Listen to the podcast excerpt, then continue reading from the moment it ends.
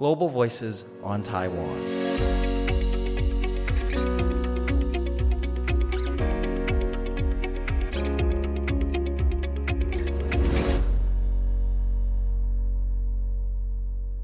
Hi, everyone. Welcome to Global Voices on Taiwan. I'm Rath Wang, a news producer and host. Sitting in for Vincent today is Yiting. Hello, I'm Yiting Lien from Lai Ching-te's Campaign Office.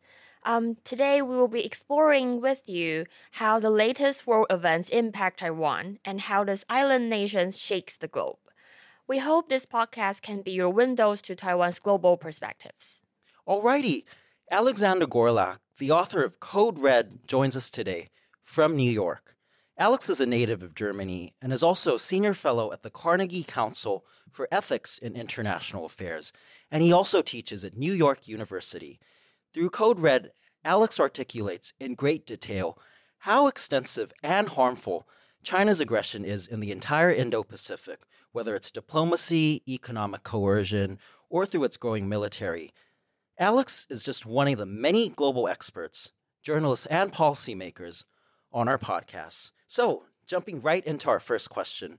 When we talk about the threat from China, Taiwan usually comes first to mind, given that Taiwan pushes way above its size as the world's fourth freest economy and the 21st in size. It is indeed a middle power. How do you feel Taiwan should best navigate these challenges, especially with the hostile neighbor in China? If you look back a few years when the pandemic started and in the first year of the pandemic, you could clearly see how Taiwan could position itself in the global family and the global community. So uh, Taiwan was responsibly sharing its data and its knowledge on the outbreak of the pandemic. It was also like uh, engaging in what back then was called a mask diplomacy, and you could really see how a Taiwan that is more and more engaged and allowed to be in the international community could be playing a vital role.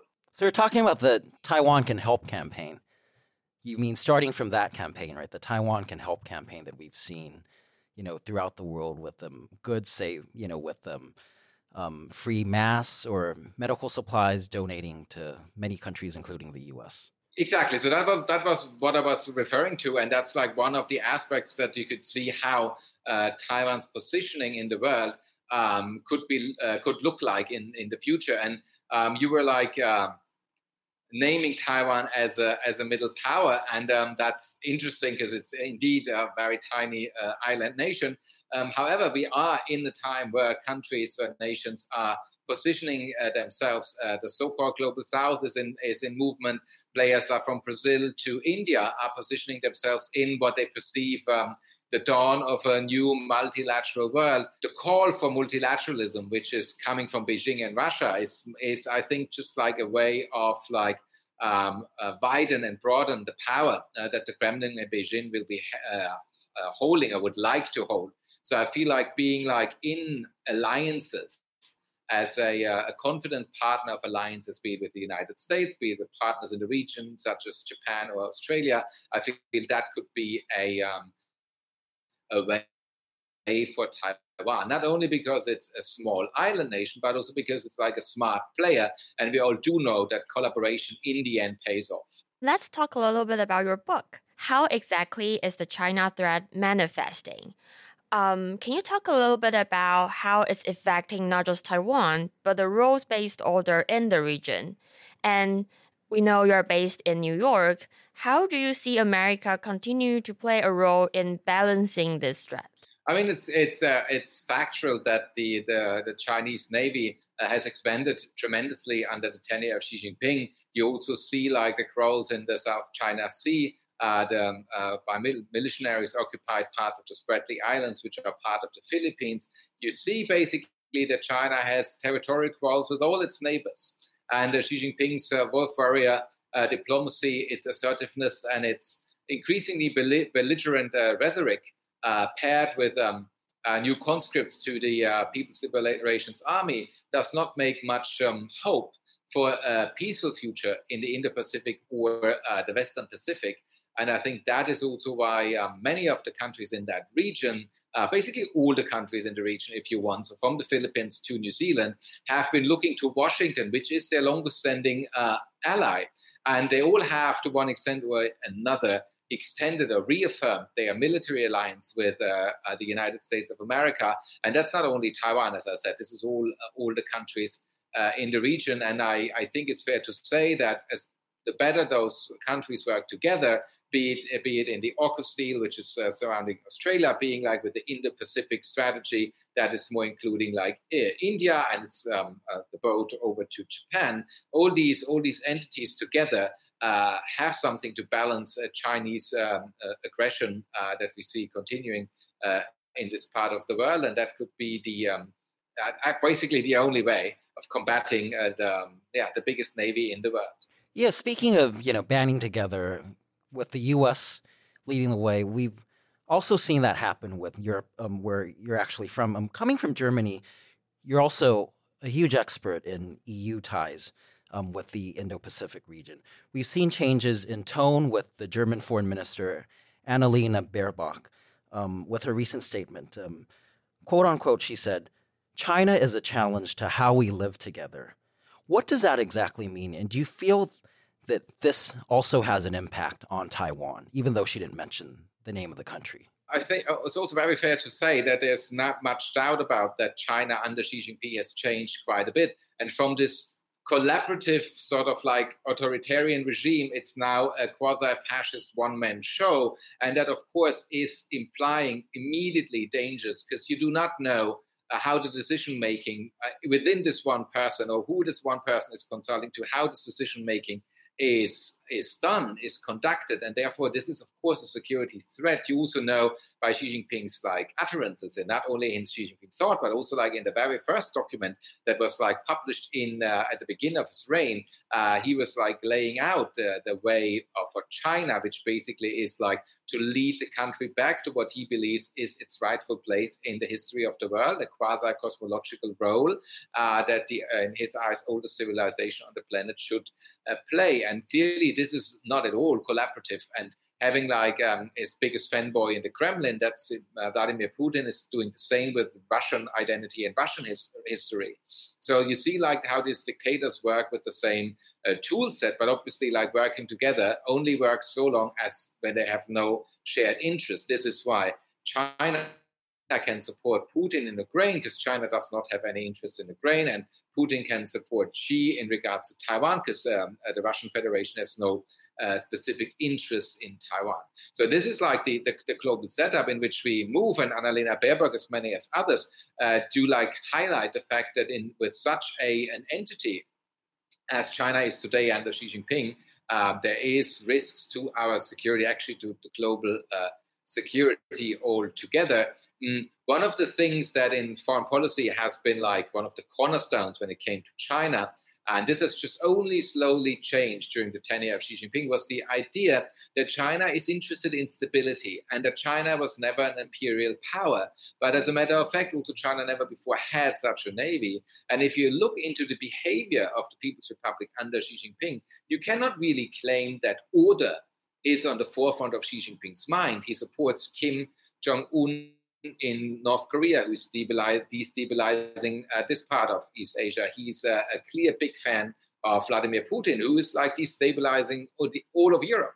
So the idea that China is a rational actor in international relations, we have to worry because that's what Xi Jinping is uh, illustrating day by day. And the Wolf Warrior uh, diplomacy, as it was called, uh, is also another another um, uh, way of inflicting conflict within and yeah the orders of diplomacy. So to, to portray China, to continue to portray China as a rational actor that is interested in order, uh, that would fall short. And I feel this is why uh, not only Annalena Baerbock, German's Secretary of State, is warning. It's like a global warning uh, when it comes to Xi Jinping and uh, his goals. But what does this mean for Taiwan, though? I mean, there's a lot of awareness on China now.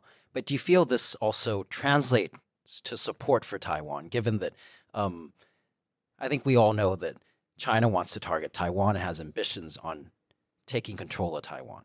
The UK Parliament had issued a, a, report. A foreign, the Foreign Policy Committee has issued a report in which it stated that Taiwan actually is an independent country, and it was like stating that Taiwan indeed possesses all the features and characteristics of an independent country.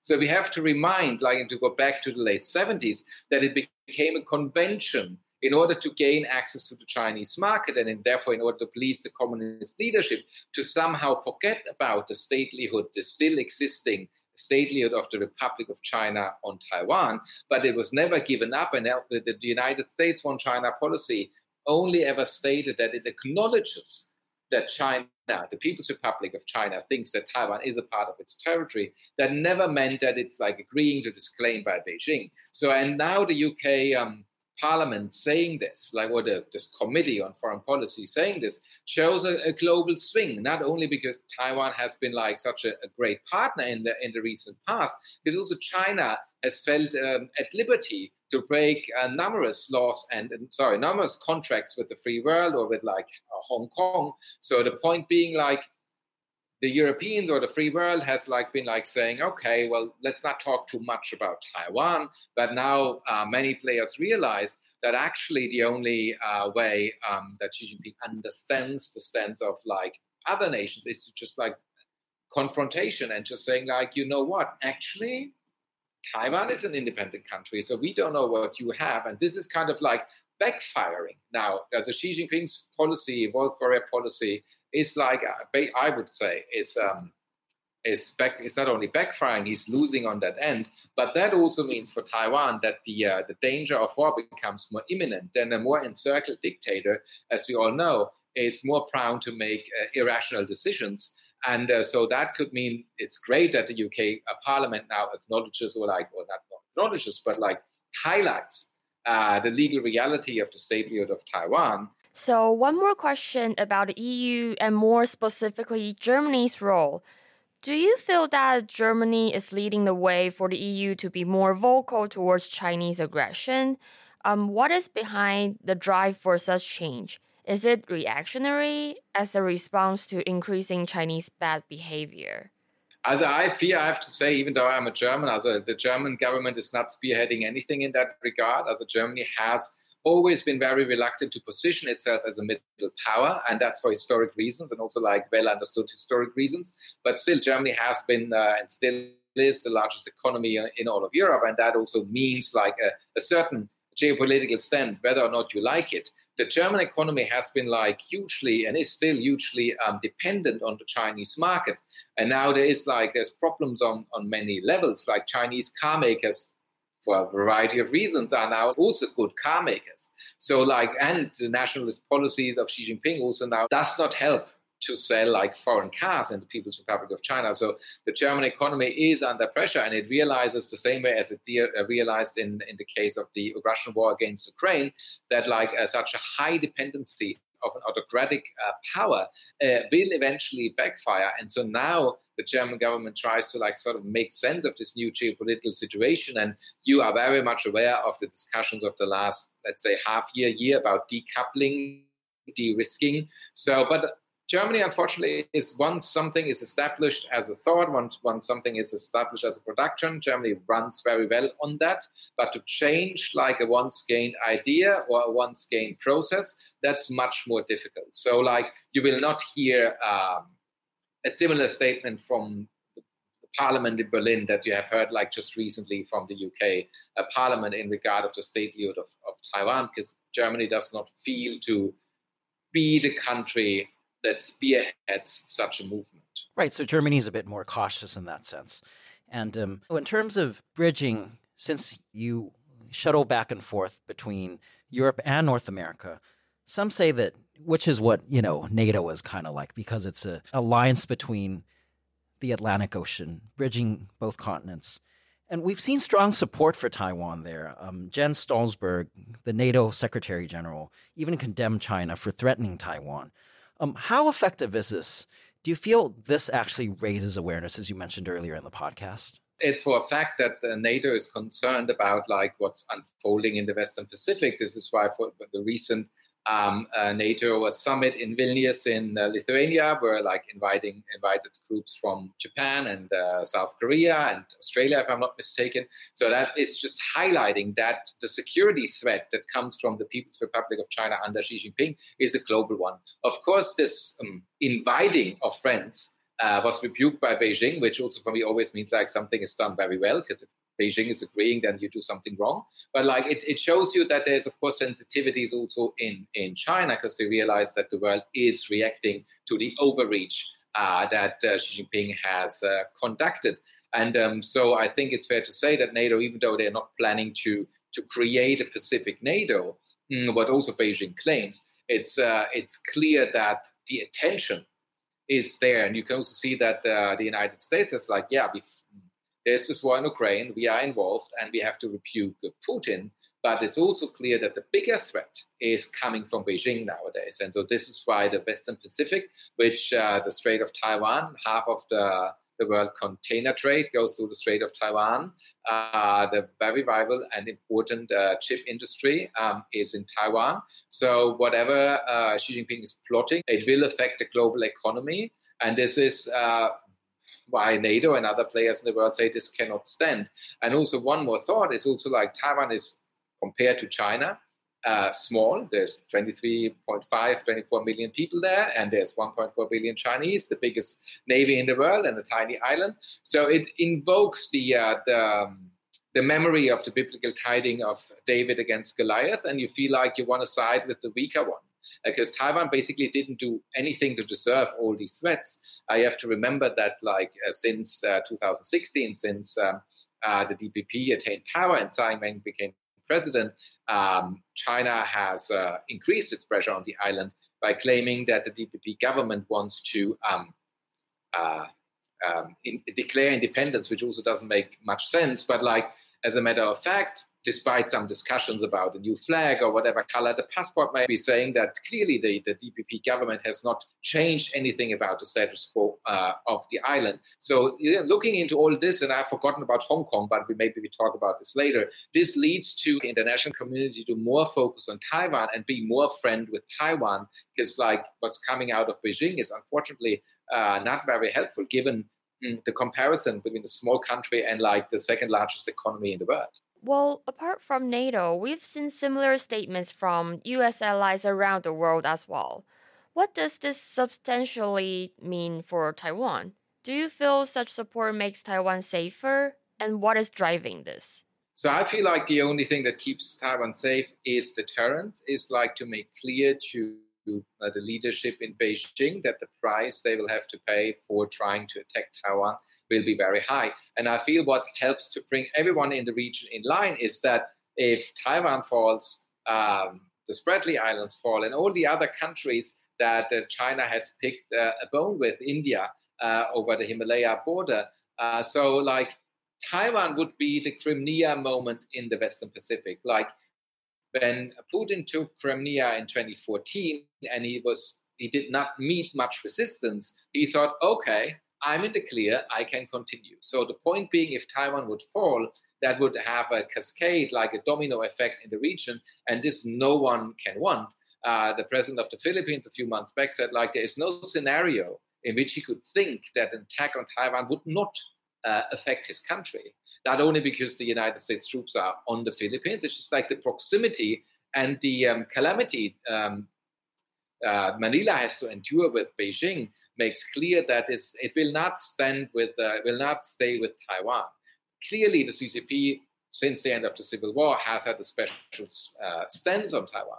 But I think, and I laid this out in my book too, even though this might be like a precious prize to win for Xi Jinping, it's only one uh, one part of a mosaic that he wants to like dominate the whole Western Pacific. And basically, not only the Western Pacific, it's also like going down to Australia and New Zealand, where the Chinese military is around. Yeah, taking the entire Pacific per se, so it doesn't end at Taiwan, is what you're saying. Going back to your personal story, um, you know, you lived in Taiwan and you know you did your research here and closely followed Taiwan's democratization process. Given challenges from China and its intensifying tensions with the US, How do you feel the next president of Taiwan should lead under such circumstances, no matter who becomes president?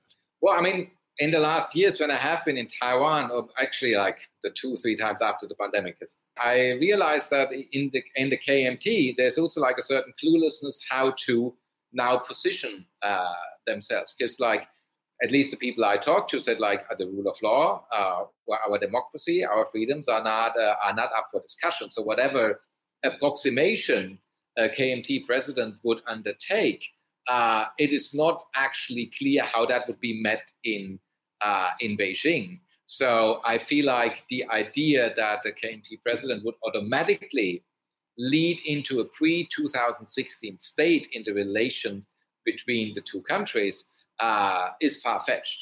So that's uh, that's one side of the story. Uh, and it seems like in all the polls, at least what I read here, uh, the, um, um uh, William Lai is as the now the vice uh, president is leading in the polls, 38%, and you have just one round, so he would be like winning the presidency. So I think that would be like a continuation of what has been done in the last eight years, and it's also I feel like reflecting uh, the will of the vast majority of the people of Taiwan uh, to um, yeah to develop further um, the democracy on the island and it's uh, the and forming the destiny of the people of Taiwan. Thank you so much, Professor, for your time and for your valuable comments. Um, and thank you all for joining us today on Global Voices on Taiwan. To ensure you don't miss out on exciting insights from this island nation's captivating stories, make sure to subscribe on your preferred podcast and social media platform. And also check out our full video on YouTube. Stay safe, and we hope to see you again next time.